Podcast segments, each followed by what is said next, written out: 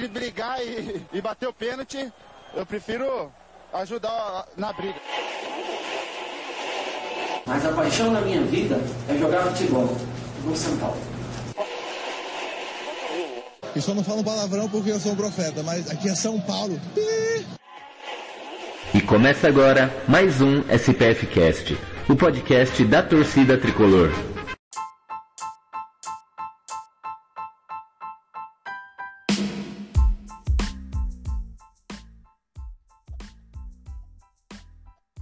Salve, salve, torcida tricolor! Mais um SPF Cast no ar. Achou que a gente tinha acabado? Achou que a gente não ia aparecer hoje? Você está enganado. Estamos de volta depois de umas semaninhas aí de curtir preguiça. É, mas como São Paulo ele vem firme e forte nas Copas, também estamos aqui para apoiar o tricolor, para falar desse São Paulo que nesse fim de semana perdeu o Sansão, mas o foco é quarta-feira. Quarta-feira é o grande foco. Vamos ter um grande desafio pela frente e vamos discorrer sobre.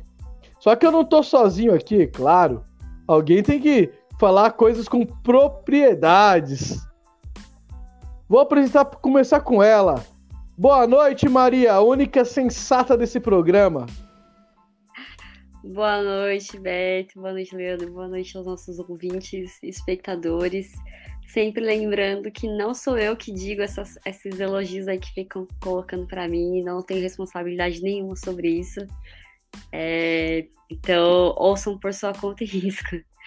Então, estamos aqui nessa segunda-feira gelada de São Paulo, que o frio não passa nunca mais, mas estamos aqui para falar de São Paulo, então a, a, a, raiva pela derrota deve ajudar um pouco a, a esquentar o corpo. Então vamos lá, sempre um prazer estar aqui. E claro, não vai faltar ele, o defensor, o fã, o, o cara que está batendo, tá ligando pro Tite todo dia e cobrando a convocação para a Copa do Mundo. Ele, simplesmente ele, amigos. Leandro, fã número um de King Naldo. Essa cena do Reinaldo vai me perseguir eternamente, né? Puta merda. Boa noite a todos, boa noite Maria, boa noite Beto, boa noite a quem estiver na live e também quem estiver ouvindo como podcast posteriormente. É, vocês, quem, quem assistiu o jogo que já até, até esqueci do jogo, contra o América Mineiro, sabe do que King Naldo é capaz, que quase jogou a nossa classificação no lixo, no lixo, cometendo um pênalti bizonho, em que ele pula, abre o braço e não sai do chão, ele não saiu do chão, mas ele conseguiu abrir o braço acima do corpo e fazer o pênalti, e perdeu uma bola que resultou na expulsão do Miranda, que fez com que o nosso jogo fosse muito complicado no, da metade para frente do segundo tempo. Então, é isso, né? É o que eu venho falando aqui há anos, há anos nesse podcast, mas ainda insistem em me falar que eu sou fã de King Now. É isso. Boa noite. E é isso aí. Aqui quem vos fala é Beto Silva e bora lá falar do São Paulo. São Paulo vem numa sequência de jogos grandes, jogos decisivos entre Sul-Americana, entre Copa do Brasil e Brasileiro. O São Paulo não vem conseguindo né, as mesmas conquistas que está conseguindo nas Copas. São Paulo está muito bem nas Copas, segue firme e forte em ambas semifinais. E São Paulo vem forte para quarta-feira, mas um brasileiro, São Paulo vem deixando aí a desejar. E desse domingo, São Paulo foi a Vila Belmiro enfrentar o Santos. São Paulo com uma escalação alternativa a bater de frente com o Santos e não conseguiu o resultado. Né? Fez um primeiro tempo horrível, muito aquém do que vem apresentando. Melhorou um pouco no segundo tempo, mas não foi o suficiente para sair com a vitória. Então, meus amigos, eu convido a vocês a falar um pouco desse São Paulo aí no brasileiro. São Paulo aí que está começando, ó, a deixar a gente careca, tá, tô ficando preocupado já no brasileiro. E aí, Leandro? Fala pra mim, São Paulo e Santos, discorre um pouco desse São Paulo no Brasileirão. Bom, São Paulo no Brasileirão, acho que a campanha é aquém do esperado. Apesar da gente estar nas Copas, é, ter avançado mais do que até a, acho que a diretoria e o Rogério esperavam nas Copas, especialmente na Sul-Americana, que a gente começou com um time quase time C jogando a Sul-Americana. É, eu acho que não é desculpa para que a gente esteja hoje em 12 lugar no Campeonato Brasileiro, se não me engano. É uma posição muito abaixo do que o São Paulo deveria estar, mesmo com lesões, mesmo poupando jogadores em alguns jogos. A gente já falou várias vezes aqui é, dos pontos desperdiçados, especialmente aí no primeiro turno. É, e ontem contra o Santos é clássico e é na Vila, então a gente tem um, uma leva de resultados ruins na Vila, então não era muito esperado que a gente tivesse uma vitória, mas esperava pelo menos um empate ontem. Um empate que a gente criticou tanto em outros jogos, contra o Santos na Vila ontem seria um bom resultado. E vou dizer que, apesar dos pesares, no segundo tempo, São Paulo teve até chances para empatar e de repente virar o jogo. Infelizmente, o João Paulo, que é um excepcional goleiro, estava muito bem, como sempre. Então, a chance que a gente conseguiu finalizar no gol, o João Paulo pegou e a gente teve muita, muito lance que a gente estava com volume de jogo, chegava na beira da área e não finalizava a jogada. O cara tentando dar um toque a mais, uma ajeitada a mais e a zaga chegava, ou então a jogada se desfazia sem que fosse concluída com um chute, numa finalização. Então isso acabou sendo bem ruim. A gente teve até algumas chances, a zaga do Santos vacilou algumas vezes e o São Paulo não aproveitou. Então fica um gostinho de, pô, poderia pelo menos ser um empatezinho é, contra o Santos mas a campanha no geral do São Paulo é muito aquém do que a gente espera. Então a gente é, veio, sei lá, do G4, aí depois, não, melhor, vamos lutar pelo G6, ah, vamos lutar pelo G8. Agora já está mais olhando para baixo, né, para a parte de baixo da tabela, do que propriamente olhando para cima. É claro que o campeonato está muito nivelado, e até nivelado meio por baixo, né, para dizer, falar a verdade. Tirando o Palmeiras, que tem tido uma regularidade muito boa, os outros times oscilam muito, né, é, às vezes em jogos que a gente considera time X como favorito, ele vai lá empata, vai lá e perde para um time que está mais abaixo dele na tabela. Isso tem sido bom, entre aspas, porque o São Paulo, a, a distância para o grupo da frente para o São Paulo não é tão grande assim. Ainda é algo que dá para ser tirado. Mas o futebol que o São Paulo tem apresentado, é, especialmente pelo cansaço e às vezes a, o, fato do Rogério poupar jogadores, porque na sequência a gente tem jogos importantes nas Copas, tem prejudicado bastante. Então, o desempenho do São Paulo no brasileiro tem sido muito aquém. E os resultados estão acompanhando isso. O São Paulo, já nas Copas, a gente tem jogado muito bem os jogos dentro de casa e fora de casa a gente está mais jogando com o regulamento debaixo do braço do que qualquer outra coisa. Às vezes, muita mais sorte do que juízo, mas tem dado certo, né? Mas acho que mais sorte do que juízo contra o Flamengo, que é o nosso próximo adversário na Copa do Brasil, talvez não seja o suficiente. Maria, momento do São Paulo. E depois que você falar do momento do São Paulo, vou jogar uma pimentinha. Eu quero que você comente o seguinte. O 10 do Santos chegou ontem, jogou e fez a diferença do jogo. O nosso 10 já está mais de seis meses tentando pegar a forma física. Você tá jogando sofrimento para mim. Pra, é, eu que devia perguntar isso para você, já que você é o grande defensor de, de Nicão. Mas é lógico, quando você terminar, é lógico que eu vou ah, colocar o meu comentário em cima. Fonte e vozes da minha cabeça para poder me rebater. É, bom, vamos lá. Começando então em relação ao desempenho do São Paulo brasileiro. Eu, assim, vou fazer uma comparação dentro das devidas proporções. Eu acho que se assemelha um pouco à situação do Fortaleza, que a gente até, eu acho que a gente comentou algumas vezes aqui no começo do ano, que é um time que não está acostumado a disputar um monte de competições ao mesmo tempo e tanto que não conseguiu segurar isso, né? Ele é, começou o ano com uma disputa inédita na Libertadores, também passou aí pela Copa do Brasil, que é algo que ele já tem um pouco mais de experiência, mas mesmo assim não é um time de tradição. E enquanto o Fortaleza esteve vivo em mais de uma competição, não conseguiu ir bem no Brasileirão. E agora no segundo turno eles estão com uma campanha é, mais a palavra que o, que o Leandro tinha usado em relação ao, ao Palmeiras. É, tem mais estabilidade do que como eles em relação ao que eles tiveram no primeiro turno, que foi quando eles estavam disputando mais de uma competição ao mesmo tempo. O São Paulo, ao contrário do Fortaleza, tem mais dinheiro, tem um elenco de mais qualidade, né? Não nada muito né, é, distante, assim, tipo, algo muito superior, mas tem mais qualidade justamente pela questão financeira, principalmente. E é um time que é, tem mais tradição em tanto em é, estar em várias competições ao mesmo tempo, como estar em competições internacionais, tudo mais, enfim, São Paulo sabe jogar essa, tipo, sabe jogar a sul-americana, por exemplo.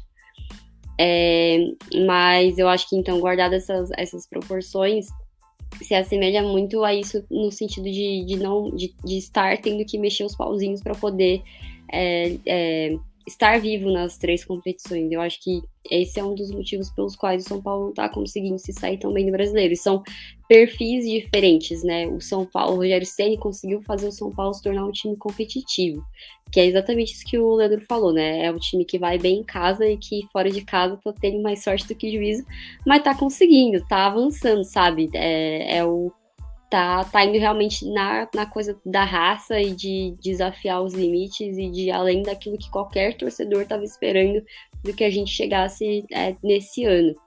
Então, e no Campeonato Brasileiro, o Campeonato Brasileiro não depende disso. O Campeonato Brasileiro depende de você. É, é, é como se o, os campeonatos de mata-mata fossem uma corrida de curta distância e o Campeonato Brasileiro fosse uma maratona. Então você precisa continuar, você precisa ter ritmo, você precisa suportar a, o fato de ser um campeonato muito longo e que você tem que atravessar grandes distâncias e tem que lidar com o calendário de jogar toda quarta, todo final de semana, toda quinta, todo final de semana. E, e aí o time não está conseguindo, é, é, não entendeu, acho que a mentalidade do, de como se deve jogar o brasileiro com todas essas coisas acontecendo.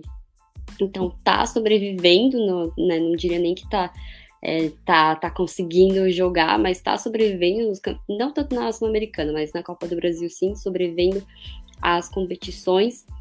E, e o brasileiro nisso não, não, tá, não tá se refletindo. Eu até achei que depois da semana passada, o jogo contra o Bragantino, que foi a acho que se não for a primeira, mas uma das primeiras vitórias realmente consistentes do São Paulo no Campeonato Brasileiro, achei que ia conseguir engatar alguma coisa, não para virar um time avassalador nem nada, mas para conseguir é, ter ritmo, né? É, porque no, nos campeonatos de mata-mata o torcedor também não tá esperando que o São Paulo arrase tudo e tudo mais. É, mas fazer algo similar dentro do, do perfil do Campeonato Brasileiro.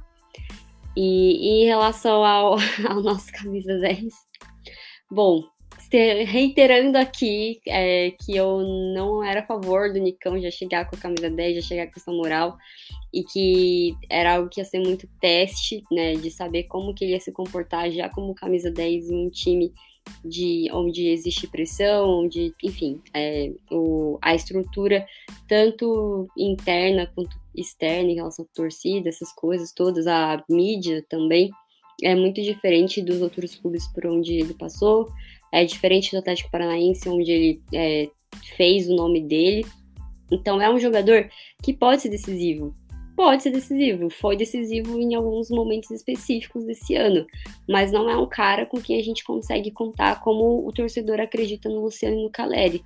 E é muito. É, e, e dá para você não sei se essa é a palavra certa, mas fica muito claro isso, porque assim, o Luciano, ele teve uma fase aí que ele não conseguia jogar, ele além de não jogar bem, ele não estava, aliás, além de ele não fazer gol, ele não estava jogando bem, então ele não estava conseguindo exercer nenhuma função bem dentro do time. Mas a torcida continua acreditando nele porque ele tinha moral, porque é, ele, ele tinha a confiança da torcida. E isso não existe com o Nicão. O Nicão é a, a gente é, é, um golpe de sorte, né? Tipo, um dia ele pode entrar e fazer aí acontecer e, assim, e realmente ser decisivo, e tem dia que isso não pode acontecer. E um camisa 10, você não pode esperar isso dele, sabe? O camisa 10 é o cara que realmente vai ser decisivo. E o Nicão não é esse cara hoje.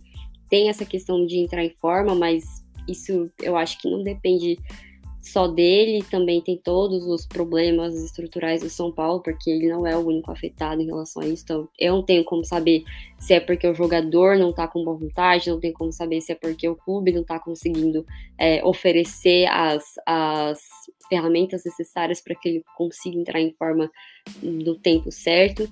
Então, é tudo é um grande quebra-cabeça. Eu não tenho como dar essa resposta. Mas hoje, é, não que eu não goste do Nicão, qualquer coisa nesse sentido, mas ele não é o meu jogador favorito no São Paulo hoje, não é um cara em quem eu coloco muita expectativa, é alguém que quando vai entrar, né, isso é até um ponto. Ele não é, é, titular. Ele não é titular. E ele é o nosso camisa 10. Então, ele é alguém que pode entrar e pode decidir. É, a gente torce para que sim, mas não, não é alguém em quem eu confio. É muito diferente de quando, por exemplo, o Caleri ele entrou. É, no, ele não foi titular no jogo contra o Santos. Ele entrou e aí eu, como torcedor, e todos os torcedores esperavam que algo diferente acontecesse, né? De que ele pudesse fazer a diferença. Eu não tenho expectativa sobre o Nicão em relação a isso. Se acontece, ótimo, que bom. Mas eu não, não é algo que, que para mim é, sabe, tipo, ah, Nicão vai entrar, agora vai. Eu nunca sinto isso. Então, né, é algo pessoal, o né, Beto pode ter opinião diferente, mas é, esse, esse é o, a, a minha análise em relação ao Nicão. Boa!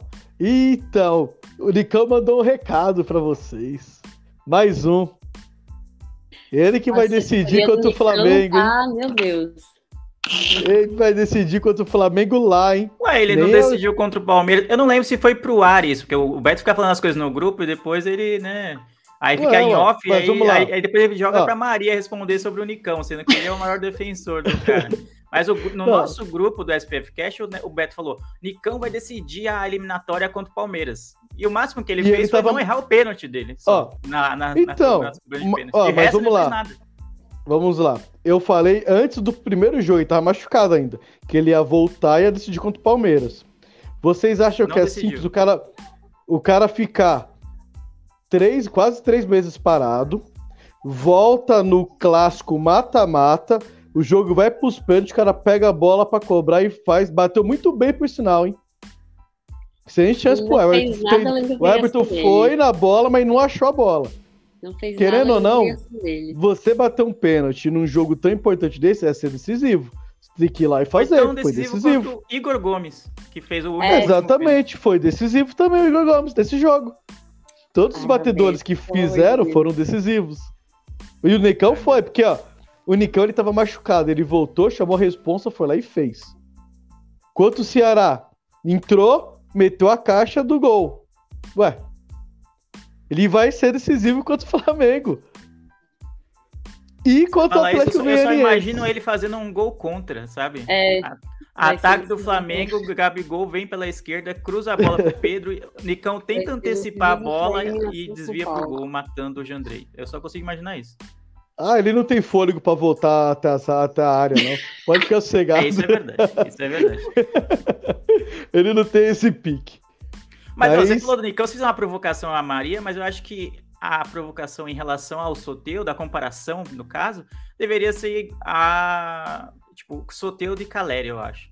O Soteu do país que ele ah, nasceu para jogar no Santos. Não, não em posições, é... não em posições, obviamente. Ele nasceu para jogar no Santos. Ele foi pro uhum. Toronto FC, lá na MLS, e eu vi alguns jogos dele lá, horroroso. Parecia outro jogador. Não jogou nada numa liga que a gente costuma dizer e esbravejar que é uma liga fraca de, tecnicamente.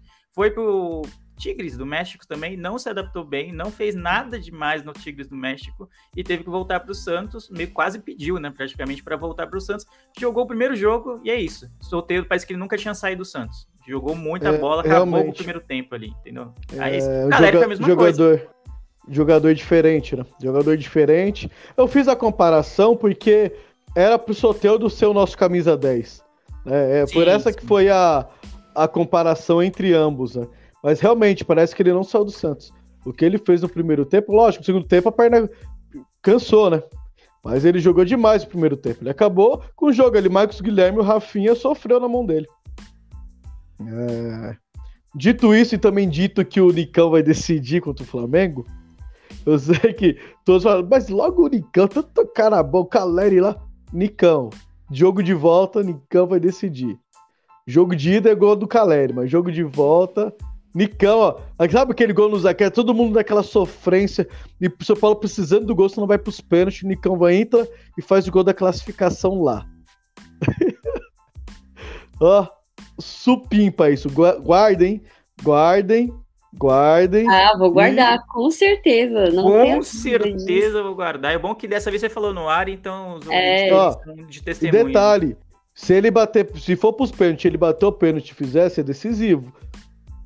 Isso é ser decisivo, que não é qualquer um que bate pênalti em, em jogo mata-mata pegado, não. A perna pesa. A gente já viu tá muito craque perdendo, perdendo pênalti. Muitos. Mas vamos lá. Uh, voltando pro jogo de Santos e São Paulo, Rogério colocou um time mesclado e também teve duas estreias. Uma delas, acho que é meio difícil a gente falar, que é o do Bustos, né? Porque ele jogou pouco tempo, mas o Ferrares jogou o jogo inteiro. Eu queria saber a análise de vocês, essa primeira impressão do Ferrares ali jogando ao lado do Miranda. Leandro. Ferrarese. É, é, difícil analisar a estreia, que o contexto era, não era muito favorável, assim. Mas no geral não achei ruim, não. Não achei ruim a estreia dele. Mas eu sempre prefiro esperar pô, um jogo inteiro, um jogo em que já não, a gente não esteja já em desvantagem quando o jogador entra. Mas eu gostei de que não, não demorou muito para que ele entrasse, também muito pela necessidade também de é, que a gente colocasse ele em campo, que o Rogério colocasse ele em campo. Mas eu gostei, não achei ruim não a estreia dele. É, entrou o meio atacante também lá, o, esqueci o nome dele agora. Também entrou né, no, no, nesse jogo, mas também fez pouca coisa. Era, também era um contexto bem desfavorável, né? Você ficar correndo atrás da bola, assim, não, não era o ideal. Mas que bom que já estão aptos para jogo, isso eu gostei. Mas a estreia do, do, do, do Ferrarese eu achei ok, nada demais. Espero para ver ele num jogo como titular, né? Um jogo inteiro, assim. É, não, mas ele jogou o jogo inteiro. Oi? Ele jogou o jogo inteiro? Jogou o ah, jogo é verdade, inteiro. é verdade. Você tá confundindo o Ferrarese com o Bustos, não tá? É. O Bustos entrou no segundo tempo. Então, o, eu achei que no geral foi boa. No geral foi boa, mas eu achei que o São Paulo, principalmente no primeiro tempo, foi dominado pelo Santos. E isso também passa, acaba afetando muito o sistema defensivo. Mas no meio-campo a gente perdeu muita bola. O Soteudo realmente acabou com o jogo ali no primeiro tempo.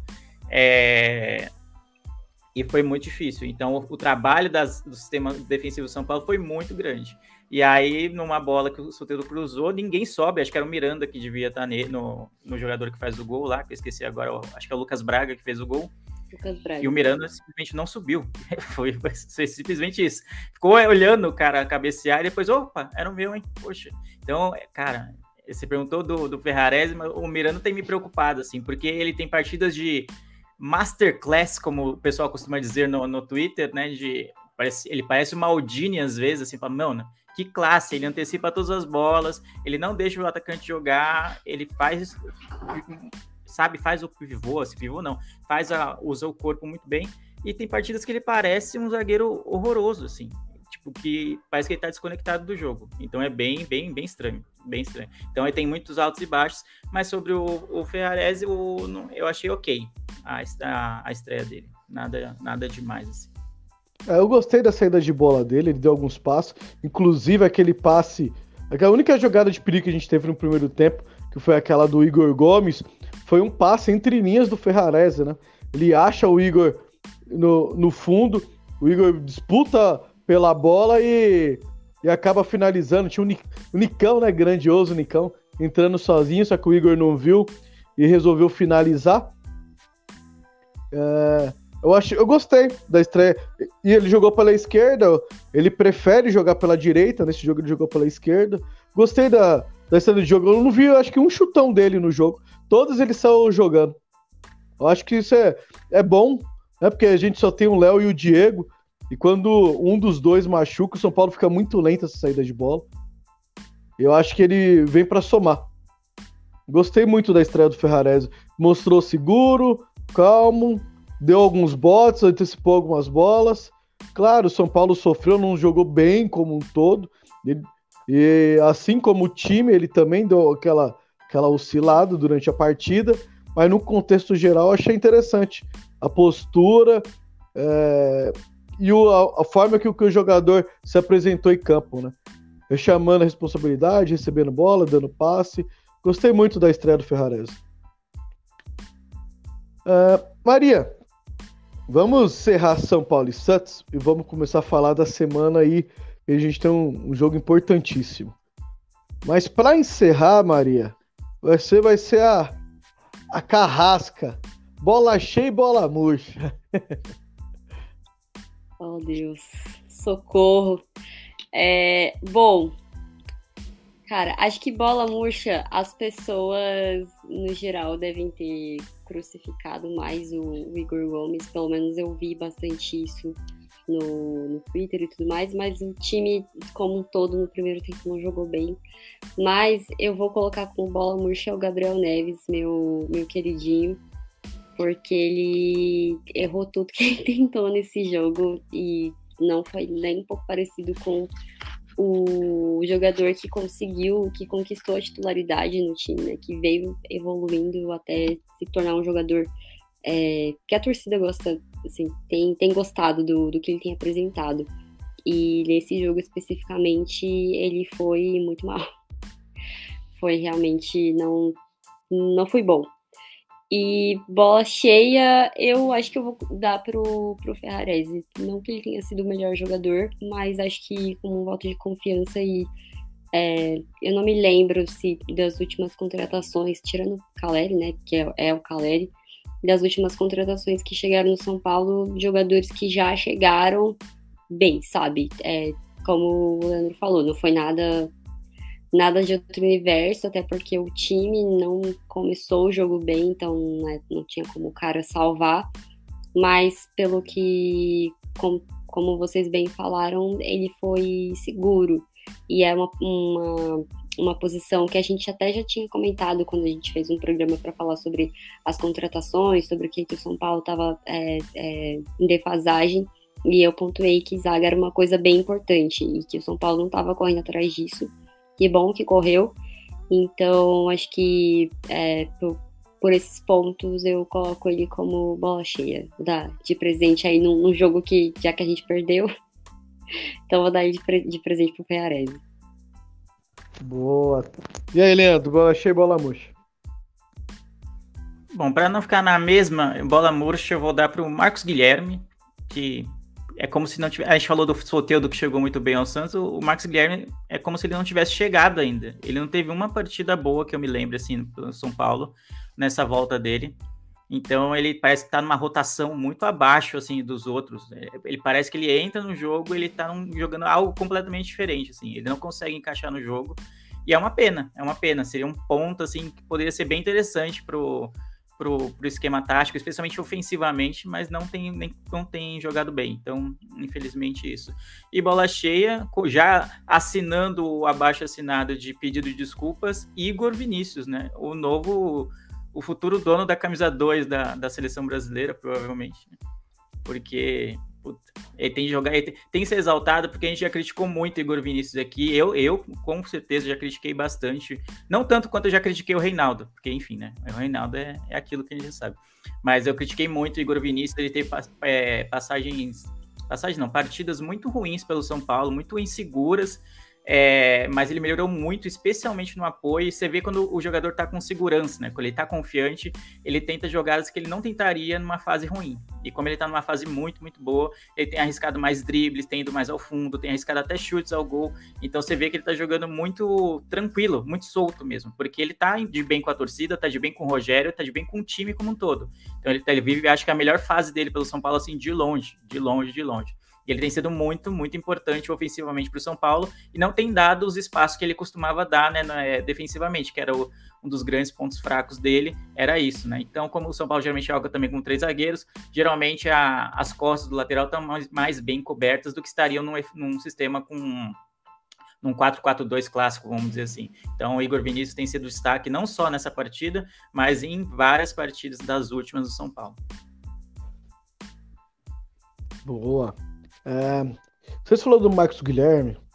É, o Marcos Guilherme, eu acho que ele não rendeu porque ele não jogou na posição dele. Então, meu bola murcha vai pro Rogério por causa disso. Porque o Marcos Guilherme ele não é ala, ele não marca ninguém. Ousada essa bola murcha aí, hein? Já vai pro Rogério. o técnico Muito forte essa aspa, hein? Muito forte. Bem, bem forte. Por quê? Porque o meio campo não deu liga. Não deu liga o meu campo, errou muito passe. Uh, Marcos Guilherme, tanto na ala esquerda quanto na ala direita, não funcionou. Em todos os jogos que o Rogério tentou. Ele não é ala. Ele não é ala, ele é atacante pela ponta. Ele tem que ter cobertura, tem alguém para jogar, tem um lateral atrás dele. Se não tiver, fica aquele corredor que o Soteldo fez o que quis. E só fez porque ali tava um buraco.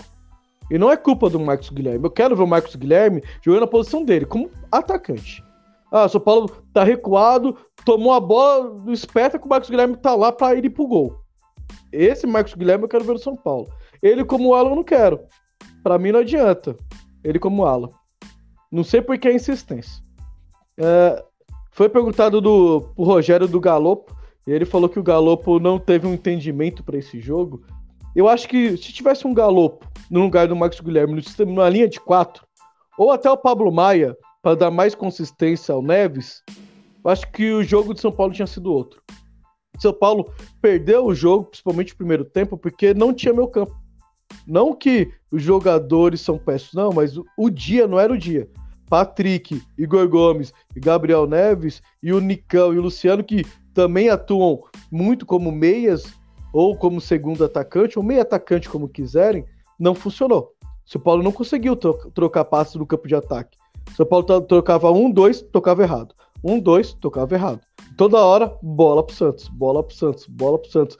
Não, não acertou com bola no pé e não acertou sem bola. Porque tava, tinha muito espaço. Tanto que a primeira mexida, a entrada do Pablo Maia, melhorou o São Paulo 50% já a mais. O São Paulo já evoluiu muito quando entrou o Pablo Maia. Um jogador de marcação que deu mais consistência ao meu campo. Deu mais liga, deu mais liberdade pro Igor Gomes, melhorou. Passo que o Gabriel tava errando muito essa saída de bola. Então, meu, meu bola murcha vai pro Rogério que ele tentou colocar um esquema para jogo, só que as mexidas dele não surtiram tanto efeito como eu gostaria que fossem as mexidas. É, primeiro, ele põe um cara de referência, não deixa os zagueiros do Santos. Demorou muito para colocar um Caleri ou um Éder, nem que seja o Éder. Tinha que ter um cara de referência, porque Nicão e Luciano, ele sai muito da área. Tinha hora que tava os cinco, no, os cinco jogadores de São Paulo no meio campo, não tinha ninguém lá para você soltar uma bola, para fazer um pivô, ou para você ir na linha de fundo cruzar. Então eu acho que que o esquema que o Rogério quis adotar para essa partida foi errado, foi equivocado. E como a gente conhece o Rogério, ele nunca vai falar que ele está errado. É lógico que não. Então a gente fala por ele aqui. E o Bola Cheia, eu concordo com a Maria, gostei muito da estreia do Ferrarese, estreou num clássico como titular, uh, foi seguro, teve boa saída de bola, igual eu já mencionei esse passe pro Igor Gomes, teve outras jogadas, eu fiquei bem atento o posicionamento, como ia ser a postura dele, e eu gostei muito dessa postura. Então, bola cheia vai pro Ferrarese. E com isso encerramos esse Sansão Santos e São Paulo na Vila. Infelizmente não veio com a vitória. Vamos falar um pouco aí dessa, dessa semana do São Paulo. É, e a, desde semana passada, é, o que rola na mídia são vendas, venda de jogadores europeus. Casemiro e Anthony, made in Cotia. Jogadores, um já foi vendido, o outro está sendo praticamente vendido aí, ambos para o Manchester United. Com isso, o São Paulo vai receber uma graninha, uma grana muito bem-vinda, por sinal. Leandro, o que você tem a dizer aí sobre essas vendas aí, essa grana extra que está chegando aí para São Paulo? Ah, vai ser muito bom, né? Especialmente com o Casimiro, que não era uma venda esperada, né? Do Anthony já vive uma expectativa há alguns meses, né? Desde o, desde o final da, da última temporada europeia, que tem esse boato, né? Esse murmurinho, burburinho, né? De que ele vai para o United, né? E agora parece que esquentou bastante essa, é, essa negociação e que deve se concretizar nos próximos dias, talvez até amanhã, de repente. E o do Casimiro foi uma grande surpresa, né? É, ele tava, é um jogador plenamente estabelecido no Real Madrid, identificado, era, formou um dos meio-campos mais históricos assim dos últimos anos, com o Modric, com o Kroos, e resolveu realmente levar a vida para o hard, né? Porque ele foi para o United que não tem vivido seus grandes momentos na na Premier League, né? Tem um clima chatão lá com o, o Cristiano Ronaldo, né? Que tentou sair de todos os jeitos, não conseguiu, e aí tá descontente com o time, fica no banco, fica com a cara feia, enfim. É um clima não é muito bom, assim, enfim. A venda do Casemiro não era esperada, especialmente para o United. Mas isso significa dinheiro para o São Paulo, e, o, e, é uma grande notícia que vai dar para pagar o quê? Umas 4, 5 parcelas do Daniel Alves, aí, que a gente está devendo no, no consórcio, aí, nesse financiamento de longo prazo que a gente fez com ele. Basicamente vai ser isso, né? Mas é um dinheiro muito bom que espero que o São Paulo use, né, a diretoria use de maneira é, prudente, né, austera, né, que é o que a gente sempre espera, né, é, quando uma grana pinta assim no, no, nos cofres, né? Era um dinheiro que provavelmente eu não sei se contavam com ele no orçamento, acho que nem pode contar com umas vendas, revendas de jogadores formados pela base. Não sei se tem isso no, na, na, projeção de, de ganhos né, do, do, São Paulo, mas é um dinheiro que vem em muito boa hora, né? Porque São Paulo, como todo mundo sabe, a gente já falou várias vezes aqui, vive situação bem delicada financeiramente. Então, qualquer dinheiro que entrar, ainda mais um dinheiro gordo como esse da, da venda do Casemiro e possivelmente da venda do Anthony, vem em boa hora. Mas, enfim, esperamos que o São Paulo use com sabedoria né, esse dinheiro, né? Não, não, não saia queimando em, em jogadores em fim de carreira que diz, se dizem São Paulinos e vem aqui sem para jogar nada e para a gente ficar devendo depois. Mas é isso.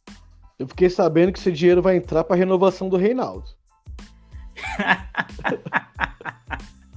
eu não duvido, eu não duvido, isso que é o pior, eu não duvido. Boa. Maria, menino Anthony, tava ontem aqui no, aqui no, no São Paulo, foi pro Ajax, está caminhando para Inglaterra, defender o United. E pelo que ele vem jogando, ele tá quase cravando a vaguinha dele na Copa. O que você tem a dizer aí do menino Anthony que tá voando? Pô, toda a felicidade do mundo para todos os meninos de Cotia. Desejo a eles tudo de melhor nesse universo. E o Anthony ainda mais foi bem importante. Fiquei muito triste quando ele saiu, porque foi uma das, um dos jogadores que saiu de forma meio precipitada. Pelo menos, acho que ele foi dos últimos é, meninos de Cotia que conseguiu jogar bastante, assim, um tempo considerável aqui. Não foi como, por exemplo, o, é, David Neres e, e etc. Enfim, ótimo. É, estou torcendo muito por ele na, na seleção também. Acho é, feliz por ele ter tido um bom desempenho nas Olimpíadas. O Tite tem aproveitado bastante nos amistosos e tudo mais. Então, torcendo para que ele seja mais um, um jogador do São Paulo. É, aliás, um jogador formado no São Paulo, que tem história no São Paulo, que vai é, marcar a história da, na seleção brasileira também.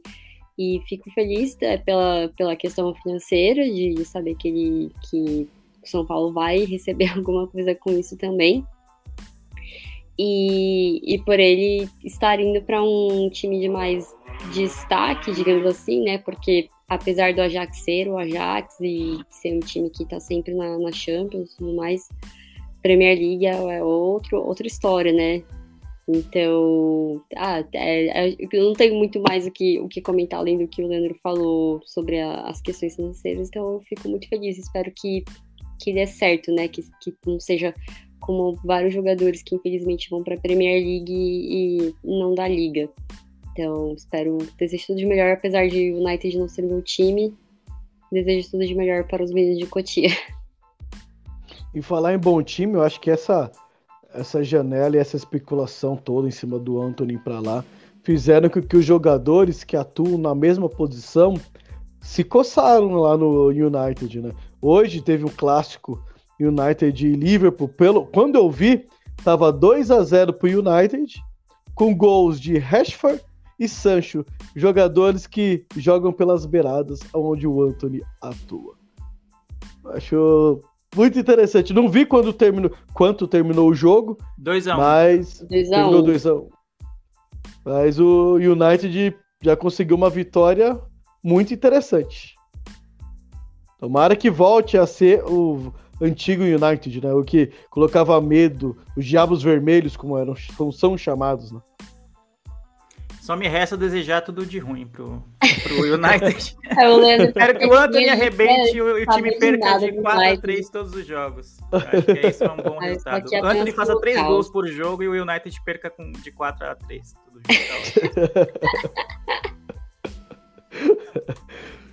Boa.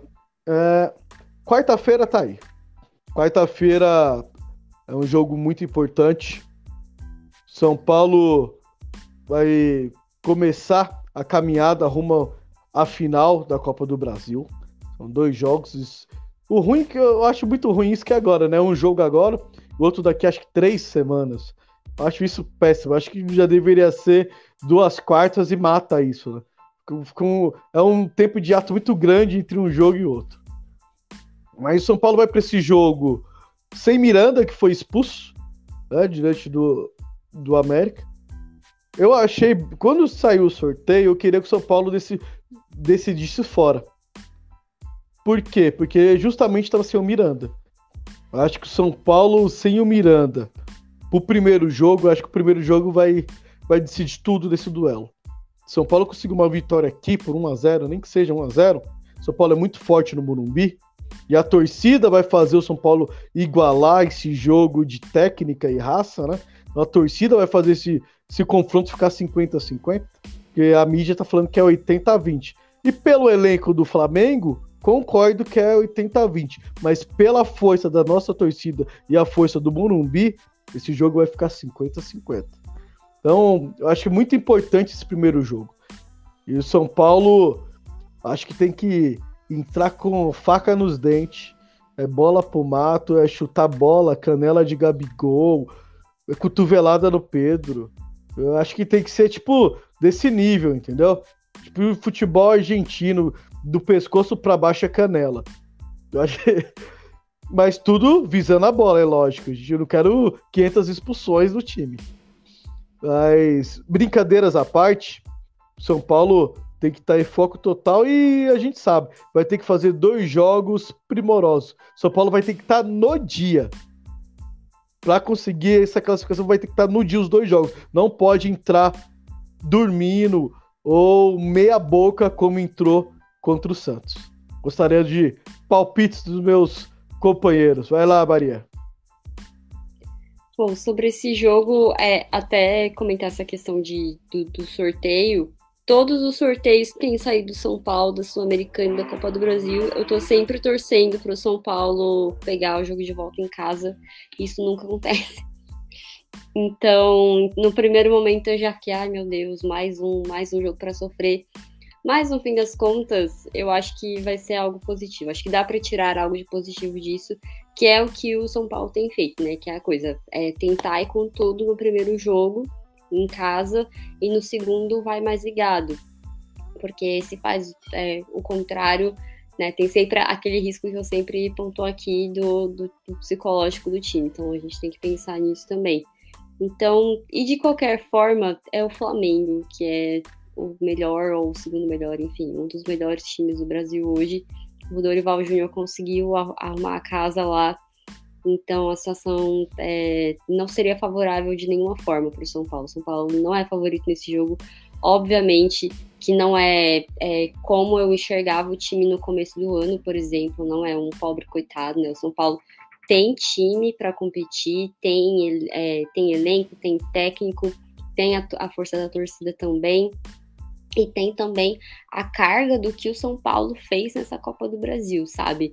É, eu acho que isso também é uma coisa muito importante para não só para a torcida valorizar, mas os jogadores também entender tudo que eles passaram para poder conseguir essa semifinal. É algo ninguém esperava que São Paulo chegasse nessa semifinal do jeito que foi, com todas as, os, as adversidades que apareceram no caminho. Então é muito, muito forte é, o São Paulo ter chegado na semifinal dessa forma. Então, apesar do Flamengo ser favorito por todas as questões é, mais racionais, digamos assim, o São Paulo é, pode não ser o favorito, mas é um adversário que vai competir, que vai para cima. Pelo menos se fizer o que tem feito até agora, é um adversário que não, não vai entregar a coisa, o resultado assim de qualquer forma. Se perder, se for eliminado, é meio que a lógica, infelizmente, mas não é algo que eu tô esperando de tipo é, ai, vai perder, já, já, já larguei os pontos, já pronto, já, já tô conformada com a derrota. Eu acredito que vai conseguir, que vai competir, que vai conseguir disputar o resultado nos dois jogos. Então, para esse primeiro jogo em casa, por ser contra o Flamengo, eu vou colocar 2 a 1 um São Paulo. Os últimos jogos do São Paulo de mata-mata, São Paulo tem feito é, placar magro, né? Tá saindo sempre no 1 a 0 praticamente. Então, mas por ser o Flamengo, é, e a gente vai estar tá sem o Miranda, eu vou colocar 2 a 1 pro São Paulo e torcendo para que o time assim, entre ligado no 220 mesmo, sabe? O que eu vi, eu fui no jogo contra o Bragantino brasileiro e eu queria muito ver um time daquele jeito, sabe? Um time que não dá espaço pro, pro outro jogar. Obviamente que isso vai ser muito difícil, porque é o Flamengo e o São Paulo jogou contra o Flamengo no brasileiro há pouco tempo e foi tenebroso, porque foi contra o time reserva. O São Paulo não conseguiu jogar contra o time reserva. E quando entraram os titulares, foi tipo, meu, um Deus os acuda. Mas acho que é, pelo histórico que o time tem tido em Copa do Brasil, em mata-mata, a mentalidade que o Rogério Senna está conseguindo colocar no time e pelos, pelos jogadores entenderem que é algo muito grande, sabe? A gente tem jogadores, é, muitos novos jogadores nesse elenco, né? Que entraram, né? O Calera ele fala muito disso. Para virar ídolo, eu tenho que ganhar um título. Então, eu acho que eles estão entendendo que é muito importante ganhar o título e o Rogério ele sempre fala disso nas coletivas é, e os jogadores também sempre lembram do que aconteceu na final do Paulista contra o Palmeiras. Tipo, isso foi um negócio que ficou muito marcado. Eles não querem repetir isso. Então, essa é meu, meu palpite, 2x1. Um. vamos, vamos ver primeiro o que, que vai ser aqui no Morumbi para poder dar o palpite do, do, que vai acontecer daqui três semanas no Maracanã. Uma coisa é certa no Maracanã, gol do Nicão. Vai, Leandro. Meu Deus do céu. Jesus. Enfim, eu concordo com tudo que a Maria falou na análise dela, então para não ficar me estender e repetir tudo que ela falou, o único ponto que eu acho que eu discordo é que eu acho que o São Paulo não aprendeu com a final do Paulista contra o Palmeiras, eu acho. É, foi uma derrota marcante, acachapante, é, foi um título que a gente viu escorrer por entre os dedos, mesmo sendo, mesmo jogando contra o Palmeiras lá na casa deles, é, a derrota de 4 a 0 foi marcante. Eu, eu vou dizer porque eu acho que o São Paulo não aprendeu. É, na, na, no mata-mata da Copa do Brasil contra o Palmeiras, a gente estava praticamente eliminado, essa era a verdade. O Palmeiras tinha um pênalti a favor com o Veiga, que tinha um aproveitamento gigantesco. E, sei lá, os deuses do futebol sorriram naquele momento e a gente, é, ele não fez, o, ele não converteu o pênalti, depois teve um pênalti mandraquíssimo, mandraquíssimo pro, pro São Paulo em cima do Caleri. A gente fez o gol, levou para os pênaltis na, na Bacia das Almas e, e conseguiu classificar, mas a gente não jogou uma excelente partida contra o Palmeiras. Contra o Ceará, a gente quase no segundo jogo de novo. A gente fez a vantagem no primeiro jogo, como sempre. Quase deixou a classificação escorrer pelos dedos com um time teoricamente inferior. Então, eu não acho que o São Paulo aprendeu. Contra o América Mineiro, a mesma coisa. A mesma coisa. A gente tinha um resultado bom na ida, mas a gente não jogou o máximo que a gente poderia jogar, nem contra o Ceará, nem contra o América conseguiu um, um, primeiro tempo muito bom e em uma falha do Reinaldo que é, culminou no pênalti, é, a gente já se perdeu no jogo. O América passou a dominar as ações, conseguiu empate, teve todo o lance da expulsão do Miranda e aquela coisa toda, Deus nos acuda. Foi legal a gente ter sobrevivido com um a menos e, e sem ter que levar para os pênaltis? Foi. Mas dizer que o São Paulo jogou, ah, aprendeu, não. A gente de novo se colocou numa situação de muito perigo em que a classificação por pouco não escapou por entre os dedos. E com todo respeito ao América e ao Ceará, o Flamengo não é o América e o Ceará. Se a gente se perder num jogo de volta, mesmo fazendo um resultado bom no Morumbi, a classificação vai escorrer pelos dedos e eles vão macetar, mano. É isso. O Gabigol pode até perder 800 gols, mas contra o São Paulo, curiosamente, ele nunca perde os gols que ele perde. Contra o Atlético Paranaense, ele perdeu um gol incrível. Um gol que eu faria, lá debaixo da trave, sem goleiro praticamente. Mas contra o São Paulo, ele, ele sempre guarda. Então o Pedro está numa fase excepcional, digna de ser provavelmente convocado para a Copa do Mundo. Então não é algo de se desprezar. A gente tem o Arrascaeta, que é um dos melhores meias que existem no futebol sul-americano. E numa excelente fase.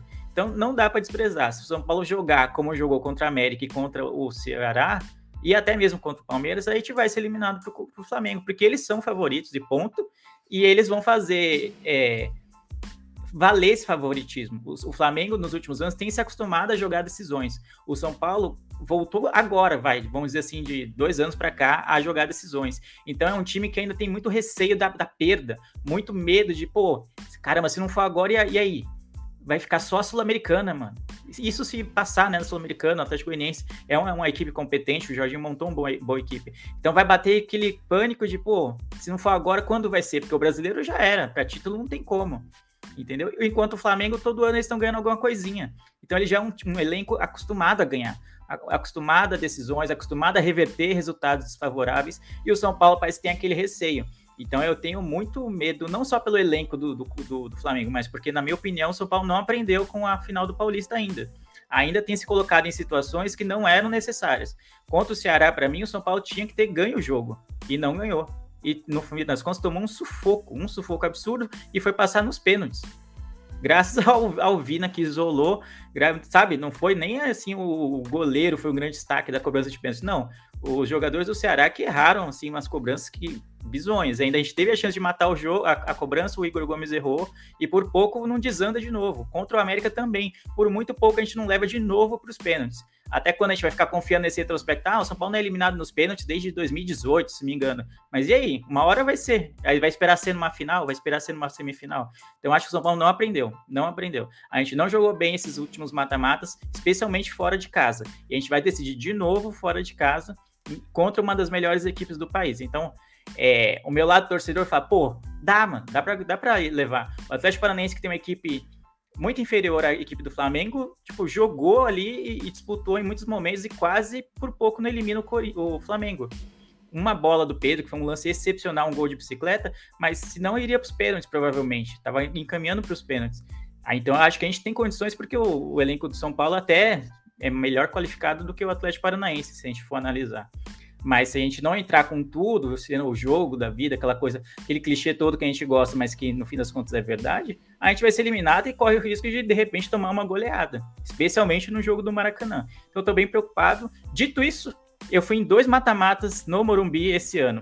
Nos dois, o jogo da ida era no Morumbi e o jogo da volta era na casa do adversário. eu fui contra o Corinthians no Morumbi, o São Paulo passou na venceu e passou na volta. Fui contra o América Mineiro.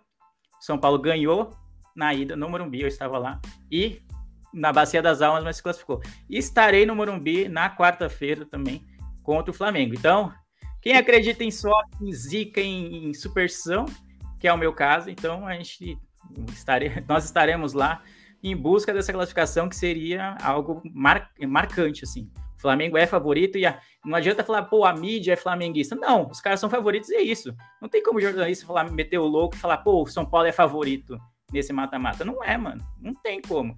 Você pode ficar, o São Paulino mais doente pode espernear o quanto quiser, mas a verdade é que eles são favoritos. Então vamos jogar esse favoritismo para ele e vamos jogar bola. Eu acho que é isso que o São Paulo tem que fazer. Boa, boa análise. Uh, concordo, São Paulo não, não aprendeu. São Paulo está sofrendo muito nos jogos de volta. Mas temos Nicão. O, o homem tá online, on fire. E ele vai decidir a volta, pai. Quem tem Nicão tem tudo. Nicão tá mais 10 a volta. Cara, Nicão tá querendo cravar a vaga dele na Copa. Escuta o que eu tô te falando. Nossa, Todo... se for na Copa do Nordeste, né? Ele contratado, emprestado por algum time do Nordeste. Então, ele tá cravando na é Copa. É impressionante. Ele pegou uma bola, acho que foi contra o América, que era a chance do único, um dos poucos contra-ataques que a gente teve, já que a gente tava com a menos, né? E quando ele entrou, ele pegou a bola contra um marcador na intermediária de ataque e ele não conseguiu ganhar na corrida do marcador, mesmo estando na frente, mano. Ele não tem condições de correr. É, é impressionante. Se ele tivesse 10 quilos a menos ali, ele ia correr ia para dentro do gol. Ia parar dentro do gol. Mas ele não conseguiu levar. Ele teve que parar a jogada porque ele não ia conseguir levar a bola até o gol. Eu falei, meu Deus, esse é o nosso 10. Esse aí é o nosso 10. Tá, ele vai para Ele tá cravando, cravando na Copa, pô. Copa do Brasil, ó, você errado. Não esperou terminar de falar? e ele vai cravar o nome. Escuta o que eu tô te falando, hein?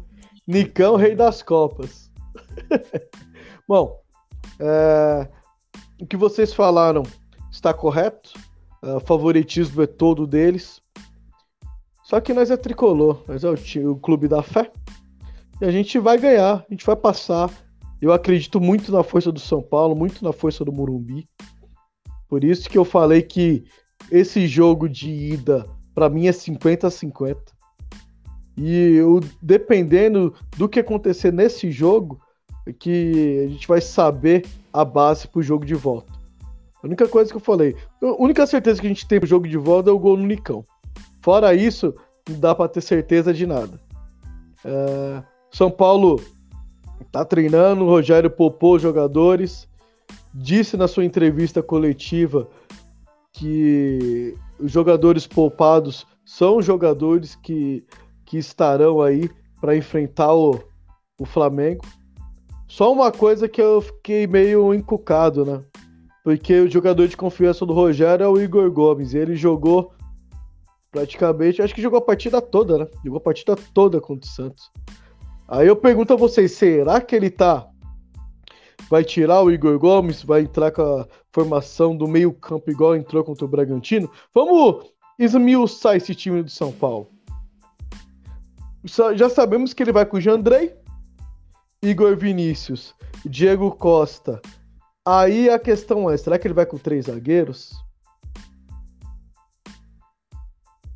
Ou ele vai com linha de quatro? Ah, não, ele falou na entrevista, lembrei agora. Ele falou na entrevista que vai com linha de quatro, né? Ele falou na entrevista que ia com linha de 4 pro, pro jogo. Então ele vai com Jandrei, Igor Vinícius, Diego Costa, Léo e provavelmente ele vai com o Eriton, porque o Reinaldo em linha de 4 esquece, amigo. A gente vai sofrer a doidada. Então acredito que ele vai com o Eriton. Meio campo. É, o Gabriel Neves, como ele já tá de volta, acho que ele vem com Pablo Maia e Gabriel Neves. Dois volantes. Nestor e Patrick, Luciano e Caleri. Acho que esse vai ser o provável São Paulo. Ou vocês têm algum algum, algum outro nome aí que, que entre? O Rogério falou que vai com linha de 4, a não ser que ele vê que o São Paulo não se adaptou, ele vai voltar para a linha com três zagueiros. Só que eu acho que ele vai linha de 4, igual ele falou na entrevista. E aí, Leandro? Alguma, ó, algum nome aí para Ou essa é a escalação básica pro São Paulo vai enfrentar o Flamengo? A princípio. Ah, particularmente eu prefiro três zagueiros. Mas eu entendo o, o raciocínio do Rogério, né? Em fazer uma linha de quatro. Mas eu prefiro três zagueiros. Só que aí é aquilo, né? É, o meio-campo do, do, Flamengo é muito criativo, ele é muito móvel, ele é ágil, ele, eles não guardam posições. Então, e eles têm dois atacantes que são muito perigosos também, né? O Pedro e o Gabigol, que finalmente estão jogando juntos, né? Ao contrário de que outros técnicos falavam que não era possível. É, e tem dado super certo. Então, é um jogo em que você tem que ficar muito atento na defesa. Então, é, é quase um jogo de xadrez, né? Por jogar em casa, o certo seria o quê? O São Paulo ir para cima, mostrar que, que o Morumbi te mata, né? Se é que mata mesmo, e, e, ir para cima. Mas eu consigo entender a, a, certa cautela do Rogério e acho que deve acontecer isso que você falou, né? De ter dois volantes, né? O Pablo Maia ele vai, e o. Ele vai povoar o meio campo. Para tentar é. não deixar os jogadores mais criativos, Everton Ribeiro e Arrascaeta, Isso. jogar. Exatamente, então eu consigo entender esse raciocínio, mas, é, mas acho que me preocupa. O São Paulo não, não, não costuma jogar bem é, porque acho que talvez por essa formação vai acabar não indo tanto para cima e se retraindo mais. E você se retrair mais contra uma equipe tão criativa e tão poderosa quanto é o Flamengo, eu acho que é, é muito perigoso. É, você chama muito o adversário para cima e eles já mostraram no próprio Morumbi né, o, do que eles são capazes quando o, o time mandante dá, dá chance para eles. E a gente viu ontem, né, quem assistiu o jogo é, é Flamengo e Palmeiras, ou Palmeiras e Flamengo, na verdade, eles estavam com o time praticamente reserva e em boa parte do jogo eles dominaram o Palmeiras, que era titular. Entendeu? Eles têm muito, é, muito criativo, eles têm muita poder, muito poder ofensivo, muita criatividade. Então, acho, não acho legal. Engoliram o Atlético de... Mineiro no jogo de volta, né? O Atlético Mineiro se retraiu e eles engoliram o Atlético Mineiro. Exatamente, exatamente. Então é um time, é o que eu falei antes na minha na, na fala anterior. Eles são um time acostumado com esse tipo de jogos mata-mata, eles têm se acostumado a não só jogar, a vencer esse tipo de mata-mata. Então é um time que tá jogando de certa forma leve, eles voltaram a jogar um bom futebol desde que o Dorival chegou. Então eu não gosto muito de. Eu entendo o raciocínio de povoar o meio-campo para que você consiga anular, tentar anular os, os, os meio-campistas dele, só que a gente fica com um meio-campo menos criativo, né? A gente, com o Pablo Maia com, e o Gabriel, eles sobem muito pouco e eles contribuem muito pouco ofensivamente. Eles são bons defensivamente, realmente, É, o Pablo Maia nem acho que ele está jogando tão bem ultimamente, mas eu consegui entender o raciocínio do Rogério para escolher ele, caso seja essa escolha. Mas a gente fica pouco criativo. O Nestor também, ultimamente o Nestor tem pisado mais na área, mas não era o padrão, ele ficava muito ali na intermediária, a gente cobrava que ele entrasse mais na área, que ele finalizasse mais. E quando ele passou a fazer isso, ele começou a fazer gols, ele começou a finalizar perigosamente, começou, começou a contribuir para gols.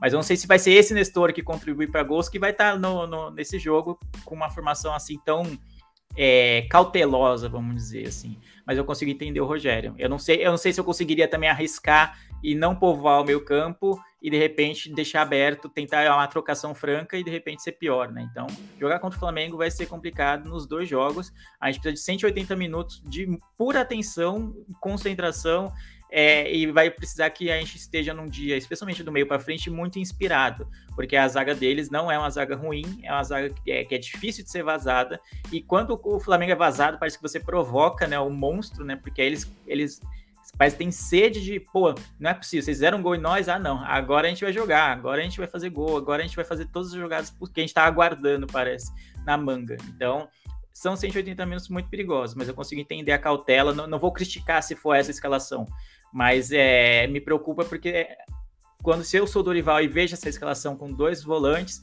o meia de criação, teoricamente, é o Nestor, que não é exatamente um meia de criação, eu já fico, pô, os caras estão com medo. Se vocês estão com medo, vamos para cima deles. Vamos para cima deles.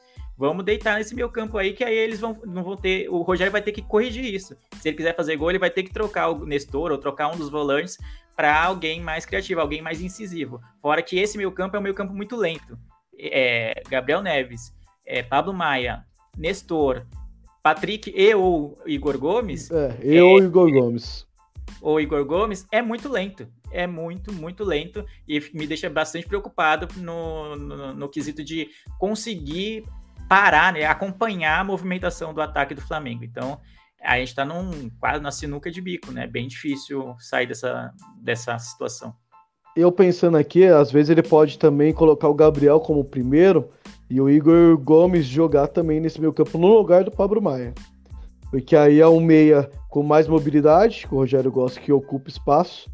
Então aí pode ser o Gabriel como primeiro volante, Igor Gomes, Nestor, fazendo esse indo e voltando, fazendo esse terceiro e quarto homem meio campo, e o Patrick mais centralizado ou caindo para a esquerda ali. Provavelmente vai ser caindo para a esquerda ali para jogar junto com ele. Então provavelmente vai ser esse o São Paulo. Pode ser que ele coloque o Neves para jogar como primeiro volante. Ou ele falou do Galopo e tá guardando como arma secreta para quarta-feira, né? A gente sabe que o Rogério gosta de dar umas. Ele mexe e dá umas inventadas. Às vezes ele falou aquilo, mas ele, o Galopo já tá no esquema pra quarta-feira. Porque ele é o jogador, né? Ele é um, ele é um segundo volante, ele marca bem, ele gosta de chegar no ataque, ele pisa na área, ele finaliza de longe, ele tenta achar o passe em profundidade. Claro que ele tá se adaptando ainda, mas o pouco que ele mostrou, ele tem essas características, né? Não pode ser que venha um galopo aí também, no lugar de um Patrick, por exemplo, para ganhar mais mobilidade no meu campo. Porque você tirando o Pablo Maia e você tirando um Patrick, o seu meu campo fica mais veloz, colocando o Igor Gomes e o Galopo. Então, querendo ou não, acho que para esse jogo contra o Flamengo, uh, acho que é um jogo que o Rogério tem opções, né? Ele consegue a conseguir mexer, tá quase todo mundo à disposição.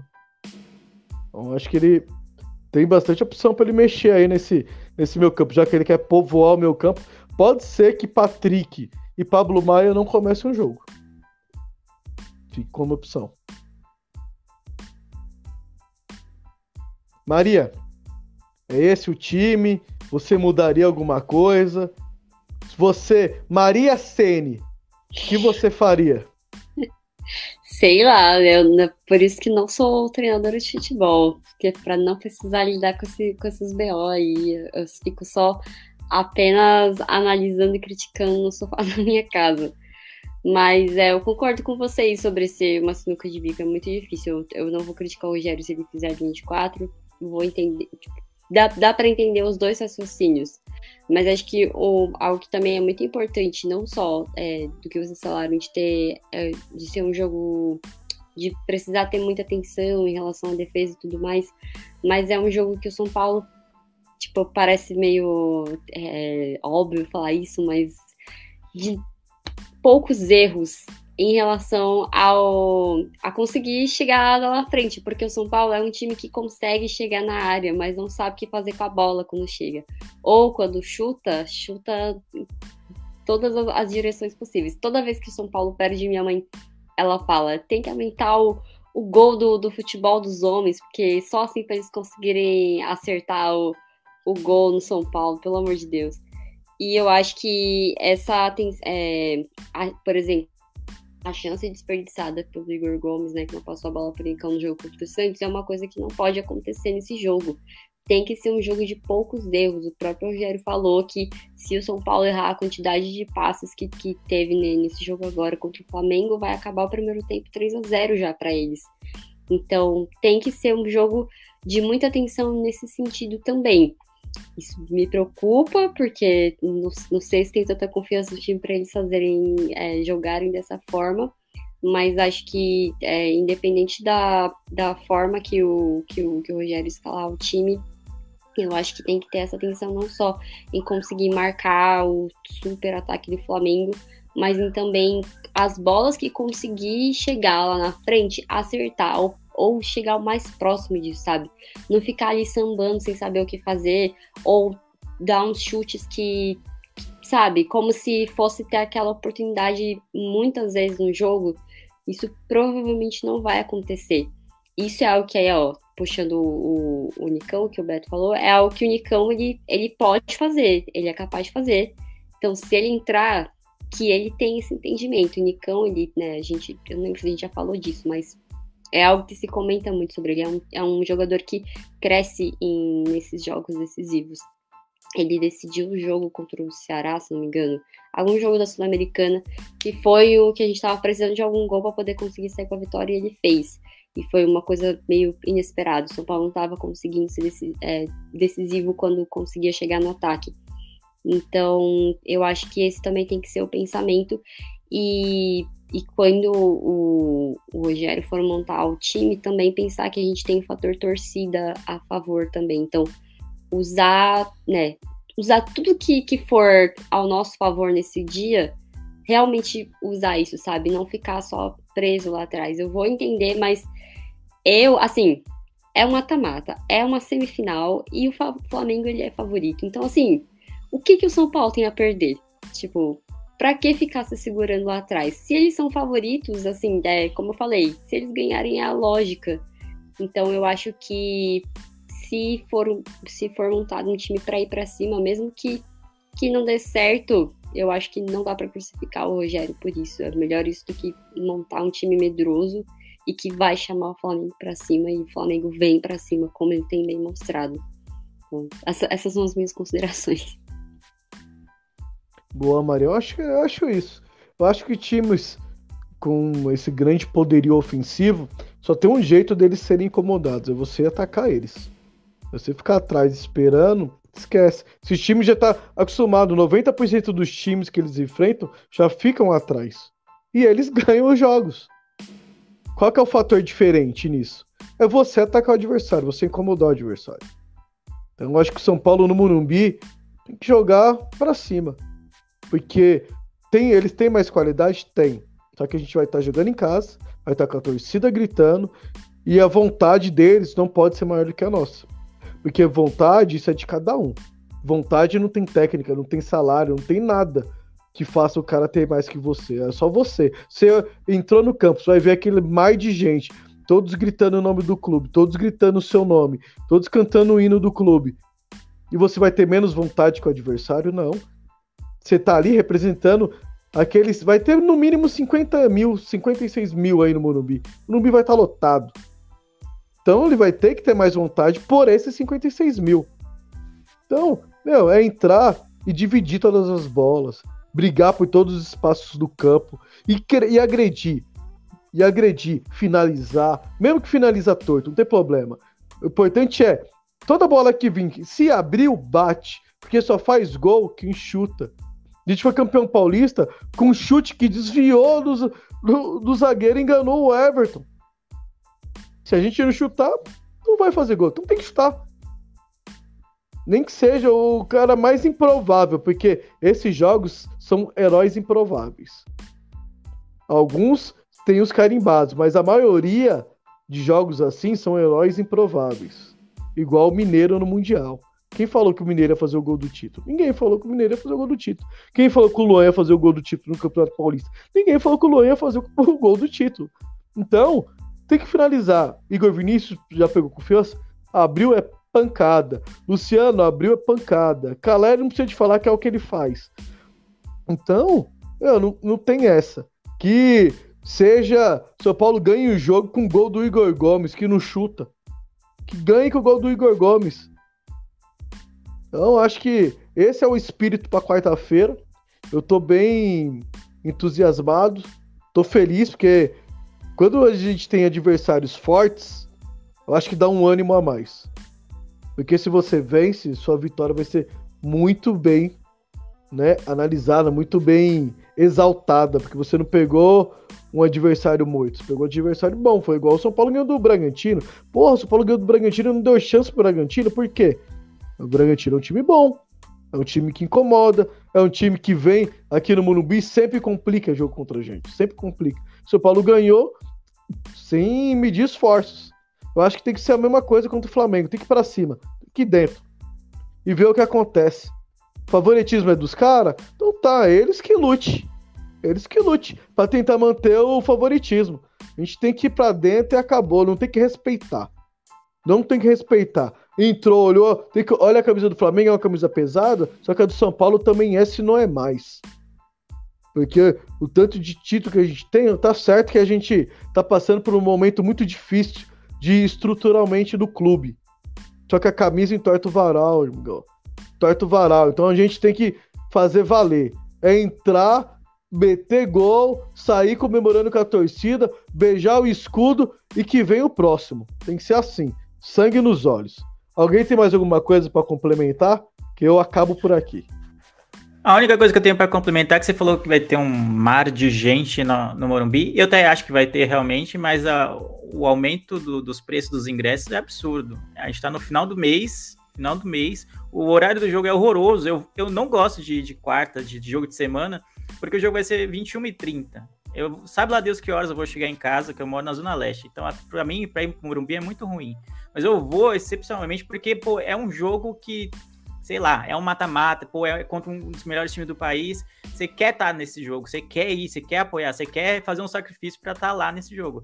Mas é o preço dos ingressos está muito alto. É totalmente descabido em relação à realidade do, do país e a realidade do clube como um todo, assim, não faz o menor sentido, não faz o menor sentido. Esse jogo era para ter uma, nem sei qual é a carga máxima que o São Paulo vende atualmente, mas era para ter carga máxima. Se a carga é 70 mil, era para ter 70 mil ingressos vendidos. Mas eu não sei se vai ter, e o, o principal motivo não é o desânimo ou o torcedor achar que vai perder para o Flamengo de, de forma alguma, é o preço preço dos ingressos está muito alto. Então, se você é sócio, ainda consegue, é, dependendo do seu plano, metade ou 70% de desconto na arquibancada, mas ainda assim é um valor alto. É um valor alto. Eu vi bastante gente reclamando no, no Twitter e não é. A reclamação é justa a diretoria de São Paulo deveria muito bem entender o momento que a gente vai jogar contra um time que é mais forte que o nosso e tinha que ter, mano, qualquer espacinho que tivesse ali para colocar gente tem que ser posto gente, tem que ter ingresso vendido. E adianta você colocar a 200, 300, 400 reais o ingresso e aí não vender. Aí chega lá, pô, aí chega os flamenguistas e fala, pô, os caras nem, nem vendeu tudo, os caras já estavam com medo, já estavam achando que ia perder, então os caras nem vieram, é isso? Que é essa impressão que tá. Você vai falar do preço depois, é mas o torcedor flamenguista vai chegar lá no jogo, ué, cadê? O Morumbi te mata com 40 mil só, só, entre aspas, em vez de 50, em vez de 60 mil. Eu acho um, mais uma atitude bem questionável da, dire, da diretoria de aumentar é, tanto assim os ingressos, o preço dos ingressos. Eu entendo que é uma fase mais aguda, é um mata-mata, aquela coisa toda, geralmente sobe, mas a arquibancada é, vermelha, né, a leste-oeste, tá 200 reais eu acho um preço muito alto para um, uma partida de futebol. Mesmo ela sendo semifinal de Copa do Brasil. 200 reais a inteira eu acho absurdo. Então, se você não é sócio, se você não, não é estudante para pagar meia, é 200 reais e é isso, mano. Fora o, o trajeto, é, a possibilidade de você ter que pegar Uber para voltar se você mora muito longe, porque não tem mais transporte público que atenda a sua região. Então é um gasto muito alto. E aí, fora que é um dia de semana, você vai ter que trabalhar no outro dia, vai ter que acordar cedo, vai chegar uma hora da manhã, duas horas da manhã em casa. É completamente fora de propósito esse preço é, num jogo de semana e nesse horário. Não faz sentido. Concordo com você. Já falamos aqui diversas vezes. Né? São Paulo perdeu oportun várias oportunidades de trazer o torcedor para si. Claro que o torcedor não vai abandonar o time, que hoje de manhã eu já vi já tinha 30 mil vendido. Só que era para ter 50 mil já vendido hoje. Se tá, tá 50 conto aqui bancada, 50 conto aqui bancada, vai ter lucro do mesmo jeito e vai lotar o Morumbi. Eu acho que esses, esses pequenos detalhes fazem a diferença. Né? É um time que está voltando a disputar títulos, está voltando a ser competitivo e deveria ter apoiar ali a torcida que sempre apoiou nos piores momentos do clube. Nos piores. A gente grava aqui podcast, a gente passou por vários momentos terríveis e estamos aqui até hoje falando de São Paulo. Então acho que não estamos sendo atendidos. Então esse apelo que o Leandro fez é, fica aí a dica para a diretoria pensar um pouco mais no seu torcedor. Maria, mais alguma coisa para acrescentar?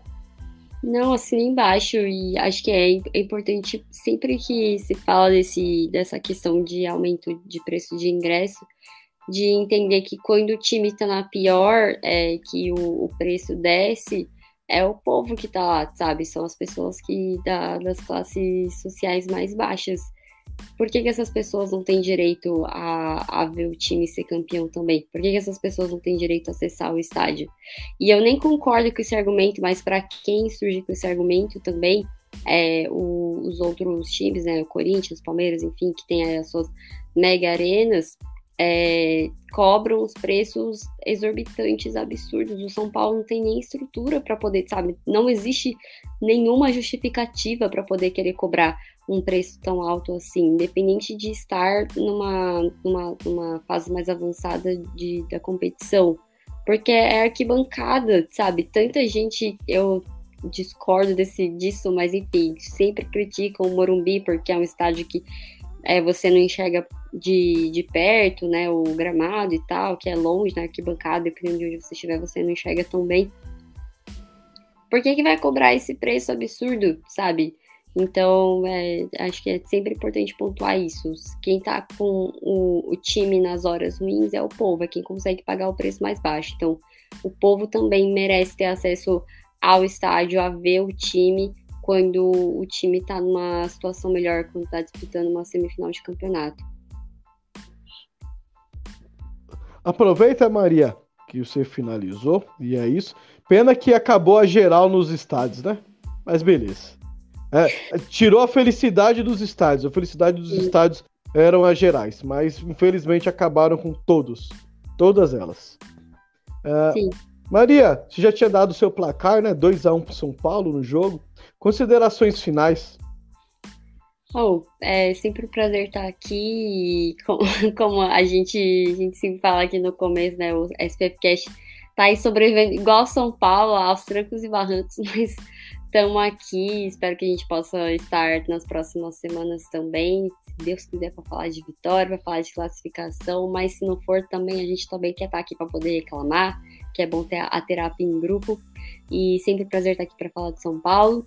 É, convido todo mundo a conhecer também o Contra-Ataque, que é o coletivo que eu faço parte. A gente também tem podcast, temos as nossas, nossos conteúdos nas redes sociais, no Medium, para falar sobre futebol com essa visão mais ligada às questões sociais, mostrar como o futebol e a política estão envolvidos.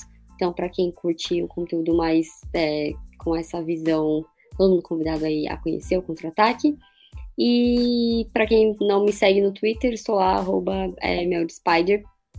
Estou lá falando muitas groselhas, algumas coisas sérias de vez em quando. E é isso aí, gente. Até a próxima. Um beijo para todos e vamos São Paulo. Boa. Leandro, placar e considerações finais. Bom, ainda nessa coisa de ingresso, né, minhas considerações finais, eu queria só, para efeito de comparação, o São Paulo, a última postagem eu procurei agora no Twitter, em relação à venda de ingressos para o jogo de quarta-feira, é, o São Paulo anunciou que foram 37 mil ingressos é, vendidos até o momento. O outro jogo da semifinal vai ser é, Corinthians, é, Fluminense Corinthians. Fluminense que é treinado por aquele treinador lá, vocês sabem, inclusive. e já foram vendidos 50 mil ingressos para o jogo do Fluminense e Corinthians, né? Que, que também vai acontecer. A mesma fase da Copa do Brasil, é a mesma situação, é, enfim. Alguns podem considerar o Corinthians favorito porque decide em Itaquera e o Corinthians é muito forte em Itaquera. Mesmo assim, são 50 mil ingressos vendidos. E pelo que eu dei uma olhada nos comentários, assim, o ingresso do jogo do Fluminense, o valor é muito mais baixo do que é o valor cobrado pelo, pelo São Paulo nesse para esse jogo. Então, sabe, não faz sentido. Se o Fluminense que tem uma torcida menor, é, tem menos arrecadação que São Paulo, consegue colocar o, o ingresso a valores mais baixos para que a sua torcida vá prestigiar no Maracanã a sua equipe no momento, talvez eles nem esperassem, né, para esse ano, uma semifinal de Copa do Brasil, não, não tem justificativa lógica para que o São Paulo cobre tão caro no, no, no ingresso é, para a mesma fase de Copa do Brasil, sabe? Não faz sentido, não faz o menor sentido na minha cabeça. Não entra, nunca vai entrar na minha cabeça que a própria diretoria é, afaste o seu torcedor do, do, do, seu bem maior. O bem maior do, do clube é a torcida. Sem a torcida, o clube não existe. Não, não, tem, não tem lógica. Então, a, a, diretoria de São Paulo perde novamente a chance de ter 60 mil é, torcedores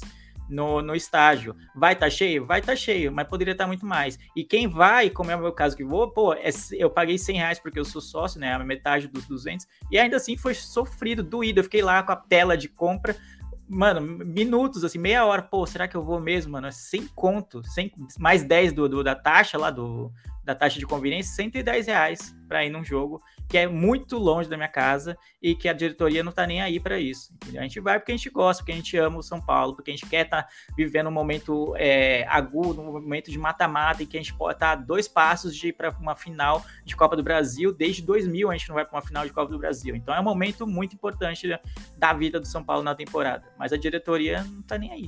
Não está nem aí. A gente vê clubes com investimentos menores, com com dívidas maiores e torcida menor e cobrando mais barato no valor do ingresso. Mas é isso. Se você gosta de me ouvir falar groselhas sobre o São Paulo, como disse a Maria, eu também falo groselhas toda semana no Miopia Podcast, que é um podcast sobre cultura pop, sobre séries, sobre filmes. Então toda semana tem episódio novo. Siga a gente nas redes sociais, arroba podcast Miopia. E também estamos como podcast em todos os agregadores, todas as mídias de, eh, de podcast, Spotify, Deezer ou qualquer outro aplicativo que você use. É isso. Até a próxima. Boa, e é isso. Uh, Maria e Leandro, muito obrigado pela noite, pelo programa. Já citou o Diniz, não, não pode passar um programa sem citar o Diniz. Que, que posição está um o, time de Fernando Diniz no Campeonato Brasileiro? Jogando duas competições? É, já virou um mantra, tem que ser falado o nome do homem aqui. Dinizismo nunca foi esquecido. Dinizismo não está morto não está morto. É... Agradeço a vocês que estão ouvindo via podcast ou via YouTube, seja de manhã, de tarde, à noite ou de madrugada. Muito obrigado e logo logo estaremos de volta. Com e detalhe, né? Para falar de vitória, algo me diz que vai dar bom quarta-feira. Vamos ver como é que vai estar nosso ânimo aqui no próximo. Ai, ai, ai, ai, ai, ai. Ó, pra quem tá vendo no YouTube, eu tô bem carequinha que eu tô usando minha careca como bola de cristal. Já cravei o gol do Nicão. Então, vamos que vamos. Até a próxima, rapaziada. Tamo junto. Fui.